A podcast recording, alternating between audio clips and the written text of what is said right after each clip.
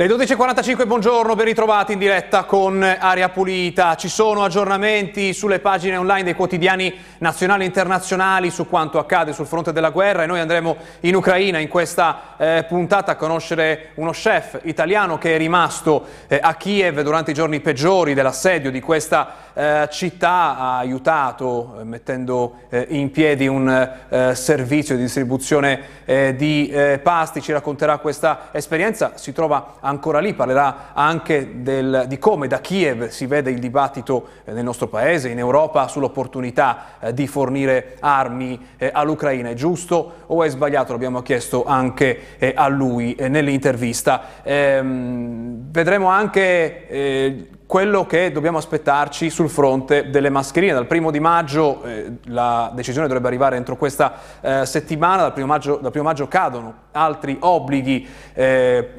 pensati per ridurre la diffusione del eh, Covid, sulle mascherine ancora rimane un punto interrogativo. Vedremo che cosa racconta la stampa eh, stamattina. Ma andiamo alle notizie, agli aggiornamenti di pochi minuti fa sui quotidiani online. Partiamo dal Corriere della Sera che parte da questa storia. Il vicepresidente di Gazprom Bank via da Mosca. Combatto con Kiev, i russi stavano uccidendo mio padre. Igor eh, Volubev, numero 2 di Gazprom Bank, ha annunciato di essere fuggito dalla Russia. Lo scrive il Moscow Times. Questa è la foto e questa è la vicenda dell'ultima ora, lo leggete, è pubblicata pochi minuti fa. Eh, Gazprom Bank sapete che è uno dei pochi istituti ai quali... Ehm, sui quali non sono ricadute le sanzioni eh, europee proprio per l'esigenza di acquistare quel gas così vitale per eh, l'economia anche eh, europea. E poi c'è una fotografia che ci racconta la guerra. Esplode il deposito armi in Russia, Zelensky, Putin vuole smembrare l'Europa c'è anche la dichiarazione di Mattarella, modello Helsinki per la pace. Su Repubblica invece la prima eh, notizia, la prima foto coperta dalla pubblicità, adesso no, eh, riguarda eh, la stessa notizia, la stessa storia. Il numero 2 di Gazprom Bank si unisce alla resistenza ucraina, dalla Duma stop gas ai paesi eh, ostili e dall'Europa si dice no ai ricatti. Ehm, proprio dello stop alle forniture di gas a eh, Polonia e Bulgaria è il tema dell'apertura di New York Times, ma anche lo vedremo tra poco del Guardian. La Russia sospende le forniture di gas alla Polonia e alla eh, Bulgaria e eh, leggiamo qui eh, di spalla eh, si pensa, si teme un taglio ehm, di forniture eh, anche ad altri eh, paesi che sono stati individuati come ostili da Mosca. Stesso tema in apertura eh, sul Guardian con una nota eh, in più, vedete, eh, Russia, guerra Russia-Ucraina, Putin taglia le forniture di gas a Polonia e Bulgaria, eh, l'Ucraina dice che le esplosioni nelle province russe sono karma, insomma un po' eh, chiamare in causa il karma, sapete, questa forza che mette giustizia punendo chi ha eh, fatto del male, ecco, secondo l'Ucraina è stato il karma a provocare questi incidenti in Russia. Ovviamente la verità, eh, almeno eh, a breve, non la sapremo, eh, questa, oggi sentiamo la versione eh, dell'Ucraina. Eh, concludiamo il nostro giro tra, tra, le pagine dei quotidiani internazionali andando su RT, Russia Today, eh, con cosa apre Russia Today? Apre con diciamo, forse una risposta a questo taglio di forniture di gas a due paesi europei, parlando però dell'Austria. Cosa fa l'Austria? Pagherà in rubli il gas russo. Il paese, ci racconta la testata finanziata dal Cremlino, il paese ha accettato i nuovi termini di pagamento e ha aperto un conto in rubli. Eh, questo l'annuncio del cancelliere Karl. Questa è eh, la, la, notizia di apertura su Russia Today eh, stamattina. Ma è il momento di fare il punto eh, sull'epidemia da Covid mm, in Emilia Romagna e nelle Marche con l'aiuto dei eh, grafici che troviamo eh, sui quotidiani online. Partiamo eh, dall'incidenza di nuovi casi per 100.000 abitanti, lo facciamo eh, vedendo che, il, il grafico è quello di J Digital, vediamo che Emilia Romagna eh, è, si trova sotto la media nazionale, le Marche invece si trovano al di sopra, però in una posizione ehm, più bassa rispetto a quella che aveva, avevano visto nelle settimane eh, precedenti. Eh, se andiamo a vedere invece la presenza di eh, pazienti in reparto Covid, che è questo il grafico, vediamo che invece che l'Emilia Romagna ha superato la media nazionale col 17%, le Marche hanno un dato ancora più alto, il 19,1%, però vediamo che ci sono situazioni ben peggiori, come per esempio l'Umbria, che è al di sopra anche del 34%. Prima di vedere la nostra rassegna stampa in tema di misure anti-Covid, però eh, conosciamo eh, l'ospite che avremo nella seconda parte di Aria Pulita con un filmato diffuso eh, qualche settimana fa sul lavoro che stanno eh, svolgendo in Ucraina in eh, queste settimane, lo hanno fatto eh, durante i giorni più duri dell'assedio eh, da parte dell'esercito russo, parleremo appunto con uno chef, Costantino Passalacqua. Vediamo questo filmato dove ha raccontato che cosa stanno facendo. Salve, mi chiamo Costantino Passalacqua Vivo in un paese in guerra, l'Ucraina, a Kiev. Di professione faccio lo chef, sono uno degli chef più conosciuti in Ucraina. Ho diretto cucine con 16 cuochi sotto di me.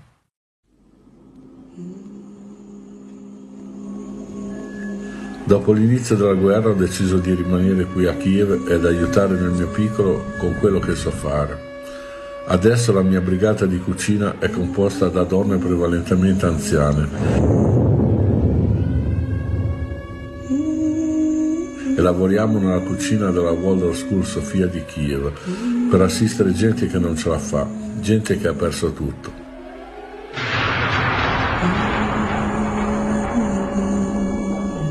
Il mio comando è composto da Vera, Lena, Tania, Svetlana e Natasha, il mio Dream Team di cui sono molto orgoglioso. donne che trattengono le lacrime e la cui volontà è aiutare, aiutare ed aiutare.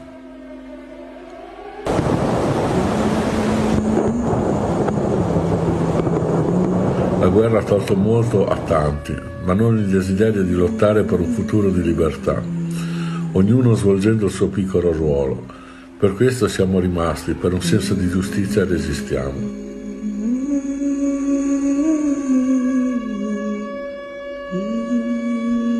Non abbiamo bisogno di compassione, la compassione è per i poveri di spirito. Abbiamo bisogno di sostegno, in qualsiasi forma. Grazie. Andiamo allora al nostro bollettino eh, Covid di oggi, abbiamo visto i eh, dati, andiamo adesso a raccontare che cosa raccontano i quotidiani perché c'è una scadenza che si avvicina, quella del primo eh, di maggio con obblighi che andranno a cadere. Prima però ci sono i numeri, qui siamo su Repubblica Bologna, effetto Pasqua, sui contagi calo a rilento, Pandolfi dell'Aus dice mi aspettavo una riduzione più veloce, crescono i ricoveri, quarta dose con 8.600 prenotazioni, proseguono anche se lentamente le quarte dosi. Eh, si racconta ancora quindi di questo effetto Pasqua sui contagi che rallentano, la diminuzione dei contagi che eh, rallenta.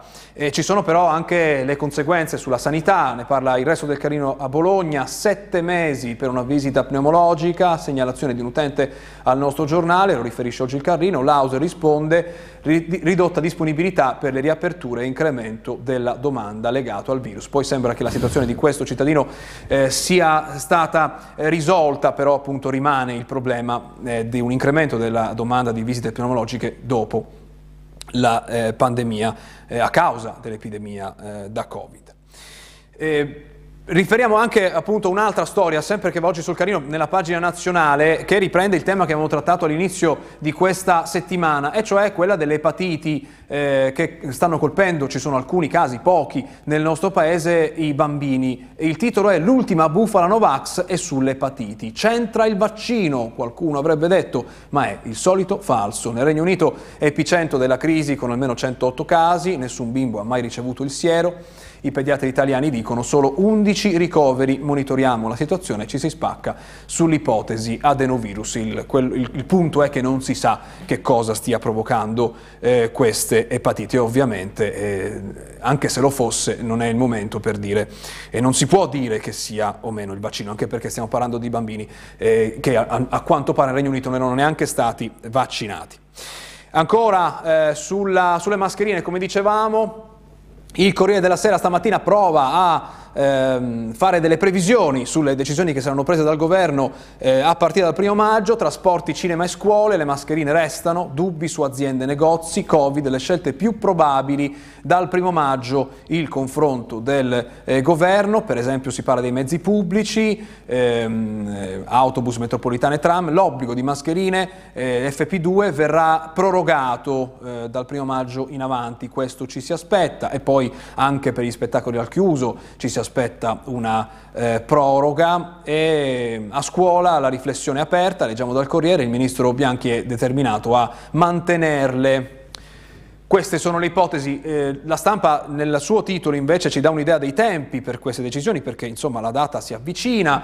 Eh, oggi le linee guida europee, domani le decisioni del governo. A volto eh, scoperto soltanto in negozi, hotel, ristoranti, eh, dall'Europa si dice adesso una nuova fase eh, post-emergenza. Quindi oggi sapremo almeno qual è l'orientamento eh, dell'Europa eh, sulle eh, mascherine, se davvero possiamo aspettarci di toglierle dappertutto dal primo maggio. Non è di questa idea sicuramente ehm, Walter Ricciardi che viene oggi intervistato sempre dalla stampa, presto per togliere le mascherine, il Green Pass protegge i fragili, il consulente sappiamo consulente molto influente del ministro Speranza, Ricciardi dice al chiuso le farei indossare ovunque, ancora per un po'. Anche la certificazione verde difende i più deboli dal contagio nella loro vita eh, sociale. Questo il punto di vista eh, di Ricciardi intervistato eh, dalla stampa eh, sull'opportunità eh, delle mascherine, di mantenere l'uso delle mascherine almeno in alcuni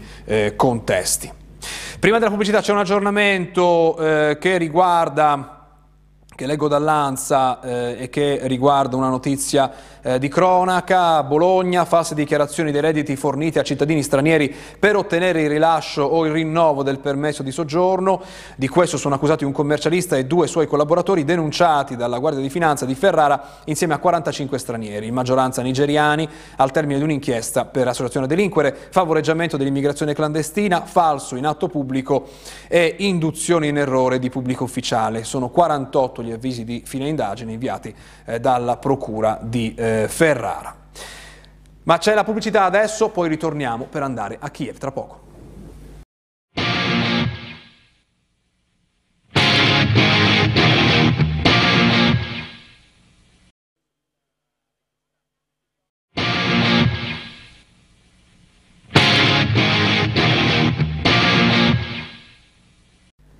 Le 13.01 ritorniamo in diretta con Aria Pulita per andare a Kiev che ha vissuto poche settimane fa i giorni più duri dell'assedio eh, da parte dell'esercito russo, adesso parla di una situazione che si eh, distende. Il eh, nostro ospite con attività che riaprono, sappiamo che alcune ambasciate eh, stanno eh, riaprendo e ci racconta anche eh, l'esperienza lui, a cui lui ha dato il via come chef Ehm, di un servizio di distribuzione eh, pasti per chi eh, è arrivato a Kiev in fuga eh, dalla guerra. Sentiamo Costantino eh, Passa l'acqua, sentiamo la sua intervista. I giorni peggiori ovviamente sono stati quelli seguenti a, all'inizio di questo conflitto. Uh, faccia conto che è iniziato di notte, adesso non saprei dirle se erano le 3 o le 4, però insomma era buio. E si sono sentiti dei colpi, io ho cominciato a pensare, ecco, è, incomincia, è incominciata. E quindi siamo andati tutti giù nel seminterrato e per eh, un mese quasi, cioè, tutte, tutte le notti dormivamo là e con noi c'era tanta altra gente, eravamo più o meno 16 o 17, c'erano donne, bambini, anziani eh, e tanta gente scappava da Kiev, tanta gente scappava da Kiev c'erano allarmi antiaereo ogni, ogni mezz'ora, si può dire, ma anche a volte anche di più. E e ogni volta che suonavano questi allarmi antiaereo tutti andavano nei seminterrati oppure chi era in casa all'ultimo piano si rifugiava dentro, dentro, la vasca da bagno perché davano questo consiglio se non avete la possibilità di, di raggiungere un rifugio il prima possibile andate, mettetevi nella, nella vasca da bagno ecco, succedevano queste cose qua. Poi Beh. c'erano code per, per uh, procurarsi prodotti alimentari, la cosa di cui tutti avevano più paura era di rimanere senza acqua. E poi ci sono stati appunto tutti questi, dopo la, la, la situazione si è, calmata adesso da un paio di settimane è, è molto più calma. Perché sì. avete deciso di non lasciare Kiev durante queste giornate così terribili? Ma guardi, per me il motivo, il motivo principale è che io non, non, non, volevo lasciare mia moglie qua sola, e, perché io me sarei anche volentieri andata, però non, non, avrei potuto lasciarla qua sola. Questo è stato il, il motivo principale. E comunque non, non, in secondo piano anche il fatto di poter essere utile in qualche modo eh, nel, mio piccolo con, con, quello che so fare a, a, aiutare la gente che incominciava a avere difficoltà perché incominciavano ad arrivare eh, gente che scappava profughi possiamo chiamarli gente che scappava, che erano senza, senza niente, che avevano lasciato tutto, che, che, che avevano, magari gli avevano fatto saltare in aria la casa e dentro la casa c'erano documenti, anche, cioè è arrivata gente anche senza documenti, gente senza scarpe, eh, gente, insomma, scene proprio veramente che, che avrei fatto a meno di vedere. E niente, mi sono dato un po' da fare, ho cercato di, ho organizzato un, una, un servizio per aiutare questa gente con dei volontari, mi sono appoggiato a dei volontari per fare almeno dei pasti caldi così. E ci sono riuscito, ho aiutato anche qualche volta fisicamente eh, e adesso stanno andando avanti da, da soli. Insomma. Che cosa vi, vi, siete raccontati in quelle settimane in cui c'erano gli allarmi tutti i giorni, eh, che, che, da un momento all'altro eh, i russi entravano a Kiev? Uh, diciamo così, eh, non è che era un'impressione che gli, i russi volevano entrare a Kiev, i russi volevano entrare a Kiev e questo l'hanno, l'hanno dimostrato, hanno cercato in uh, diversi modi uh, di, di, entrare a Kiev, ma, ma gli ucraini hanno, hanno difeso Kiev creando proprio un muro per i russi che per i russi è stato insormontabile, cioè non ce l'hanno proprio fatta e poi sono stati respinti anche indietro diverse volte da, da, da, dai posti dove, appunto, dove si, erano, si, erano, stabiliti, fino a che non hanno deciso poi di, di ritirarsi, penso volontariamente, eh, almeno fino, fino a, alla Bielorussia dalla parte nord e poi dalla, dalla parte verso il Donbass. E comunque ci si, ci, non è che, si, che, tra gli ucraini c'era il dubbio, ma perdiamo questa guerra pure noi. Quando, quando c'è questa, questo dubbio, dicono no, vinceremo, non c'è, altro, non c'è altra soluzione, cioè non tengono nemmeno in conto il fatto che, che potrebbero perdere perché non, non, è nel loro carattere, non, cioè faccia conto che, che, se i russi combattono per, per, dei pezzi di territorio, per ambizioni geopolitiche, cose di questo tipo qua, gli ucraini invece loro combattono per la loro esistenza, perché cioè, da quello che ho sentito dire da, da, a iniziare da Putin, ma anche da Lavrov, così, che, che, che, gli ucraini non hanno diritto, non hanno diritto storico a, a, a, esistere. Cioè, ma si può dire una cosa del genere nei confronti della gente? Ecco, ehm, Qui in Italia, non so se ha seguito il dibattito nazionale, il 25 aprile è stata un'occasione per eh, dividersi in molti casi sull'opportunità, ancora una volta, sull'opportunità o meno eh, di contribuire da parte eh, dell'Italia alla guerra dell'Ucraina eh, di difesa contro eh, la, la, l'aggressione russa. C'è una parte che dice è sbagliato inviare armi perché le armi non fanno che prolungare il conflitto e quindi aumentare il numero eh, dei morti. Visto da Kiev, dove eh, i bombardamenti li avete visti con i vostri occhi sulle, eh, sulle, sulle, sulle case della, della, città, che impressione le fa? Allora, uh, io la ringrazio per questa domanda perché è una, è una domanda a, a, cui vorrei dare una risposta per quanto mi, mi è possibile chiara. No? Lei ha visto uh, gli orrori che sono successi in posti come Bucio, Erpiena, Baradianca, tutte queste fosse comuni, tutti questi cadaveri, gente che è stata stuprata, uh, anche bambini. No? Ecco, immagini, lei ha detto proprio questa cosa qua visto che lei è a Kiev, da come la vivete voi. No?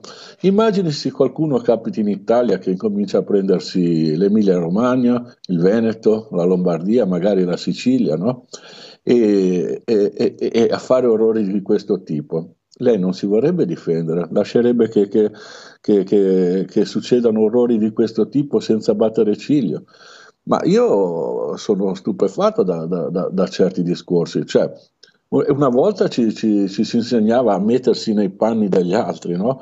Ah, e qua invece mi sembra che, che, che, che si voglia rischiare su, su, sulla pelle di altra gente, ma nemmeno tanto e senza poi vedere le, le implicazioni che, che, ci saranno nel futuro, perché se, se, se l'Occidente lasciasse l'Ucraina in mano alla Russia, cosa otterremo? Otterremo il rancore degli ucraini, avremo una Russia più vicina, più agguerrita, più armata e che poi, come, come, hanno detto loro, vogliono ridisegnare i confini dell'Europa orientale e occidentale.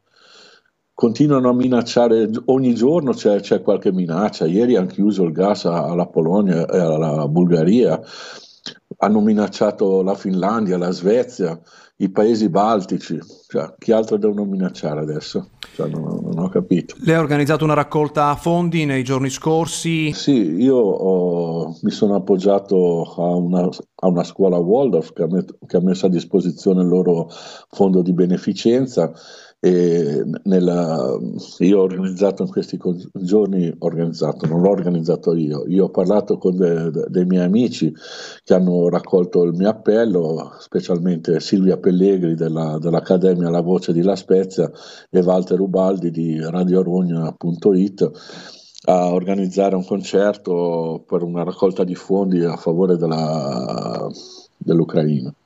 E sì, c'è stata una grande partecipazione e quindi questi fondi poi verranno versati su questo fondo e utilizzati da questa scuola per le attività che più riterranno opportune. Lei eh, riuscite ad avere una fonte di sostentamento in questo momento in cui c'è una guerra in corso oppure state pensando a un momento in cui a un certo punto dovrete andarvene perché non c'è modo eh, di, di rimanere? Guardi, io mi auguro di riuscire a mi auguro che la situazione si normalizzi, mi auguro che questa guerra finisca presto, anche se ovviamente ci sono dei dubbi, e po- di poter riniziare a avere una vita normale, quindi a, guadagnare, a guadagnarmi lo stipendio come ho sempre fatto. Uh, purtroppo adesso la situazione non è ancora proprio normale, non è delle migliori, però si cerca di andare verso un ritorno alla normalità questo dipenderà molto da, dagli eventi che, che, che, ci saranno, dipende dalla Russia cosa vorrà fare. Guardi, adesso t- le preoccupazioni ogni giorno sono tante e, e, tante e diverse nel, anche a livello del tipo non solo al, al futuro economico, ma ma anche proprio dalla gente, per esempio i deportati. Non sento mai nessuno parlare di deportati. Hanno deportato un sacco di gente, non si sa esattamente dove sono, le poche notizie che arrivano sono, sono desolanti, non desolanti, sono angoscianti perché faccia conto che io attraverso questo circolo di insegnanti, mia moglie è un'insegnante di chimica, sono riusciti ad avere informazioni che in Russia, vicino a una città che mi sembra si chiami Pienza, c'è un lager dove ci sono solo donne ucraine e bambini che sono senza vestiti, senza documenti, senza nessun diritto, vengono continuamente violentate, quindi cioè, capisci che quando ti arrivano notizie così, poi non è che stai tanto a pensare, oddio, ma, ma domani apro il ristorante oppure vado a fare il cuoco, cosa ne so.